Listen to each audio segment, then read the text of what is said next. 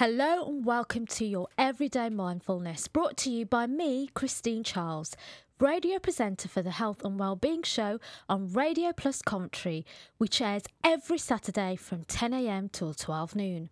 Now, aside from being a radio presenter, I have spent the past 10 years helping to develop leaders, individuals within corporates as well as non-corporate environments, as a coach, trainer and facilitator in the areas of leadership, personal and professional development.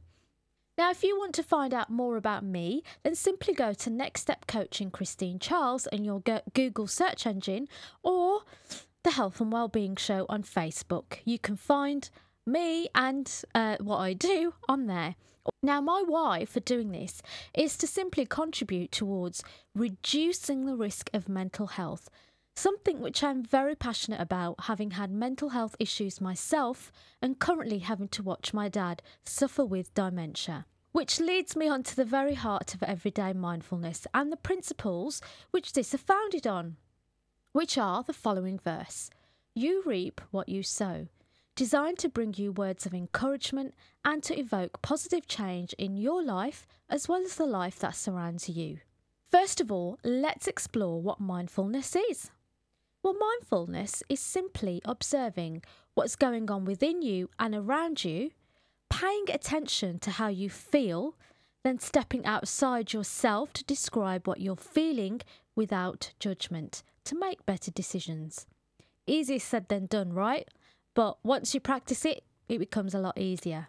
Now, current research states that mindfulness dates back to Buddhism, but actually when you dig deeper, you find that mindfulness and meditation has been around before the time of Buddhism.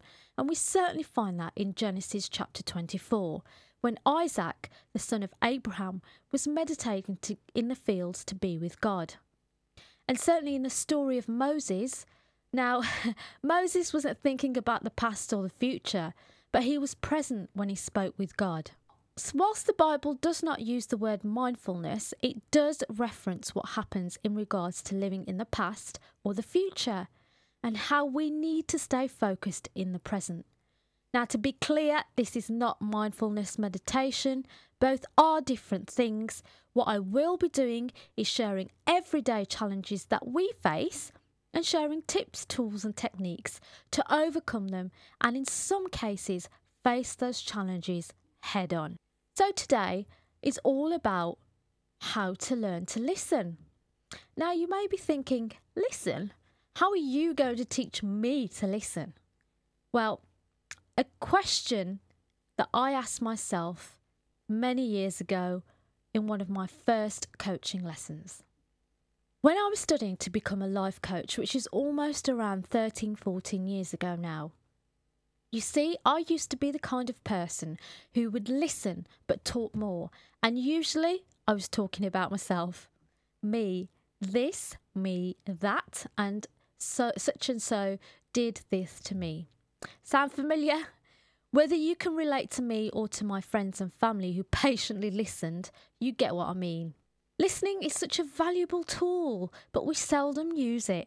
Time and time again, I see people on trains, restaurants, in meetings, talking but not listening. And I don't mean with your ears.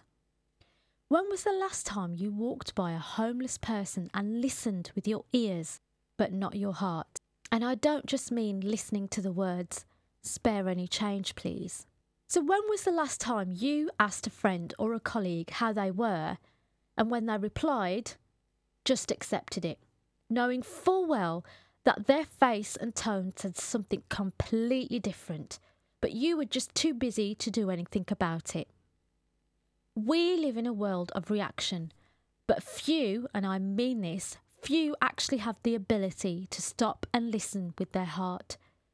And what I mean by this is, once upon a time, there was a beautiful young man from a loving and supportive family. As he grew, he turned out to be a fine young man, confident, hardworking and respectful. By the time he was 25, he experienced a really big trauma in his life. So big that his hair actually started to go white. The trauma was his father's health. His father's health started to decline, and it continued from there on. The community and his friends often asked how his mother was coping and how his dad was, but often forgot to ask how he was doing. And when they did, this man would reply with, "Yeah, I'm fine," although his face would tell a different story. Some people who asked knew he wasn't okay, but were afraid of asking in case they were intruding. The man craved for someone to reach out. One or two did over the years. Over time, this man turned his faith from people to God. He really dug deep, going through some dark moments of questioning, drinking, cutting himself off from the world, and crying privately with shame, until one day he started to see the light. Years later, when he was a grandpa, he noticed one of his grandchildren had gone from being a really loud, bubbly character to a quiet, withdrawn character. Gently, one day, he approached his grandson. It was a sunny afternoon, and he took him to the meadows with a football and had a kick around. They played in silence until suddenly his grandson ran into his arms, sobbing. "Oh, what's the matter, son? You can talk to me," he said as he held his grandson tight in his arms. He picked his grandson up and walked over to the nearest tree and sat in the shade with him, his grandson not letting go of him. When his grandson had finished sobbing, he sat up, wiped his face with his sleeve, and with a big sigh, told his grandpa what had been upsetting him. Now, I love this story because it demonstrates our society. You don't need to be related to someone to figure that something isn't right with them, but you do need to show some emotional intelligence. Go that extra mile. And the Bible is filled with stories of the lost, hurt and lonely. Jesus never turned those people who had been suffering away. He always made time for them. When was the last time you listened with your heart? When was the last time you noticed how someone was doing? And I don't just mean the surface stuff. When was the last time you got out of your own way to listen to another? Something to think about for sure. And I'll leave you there.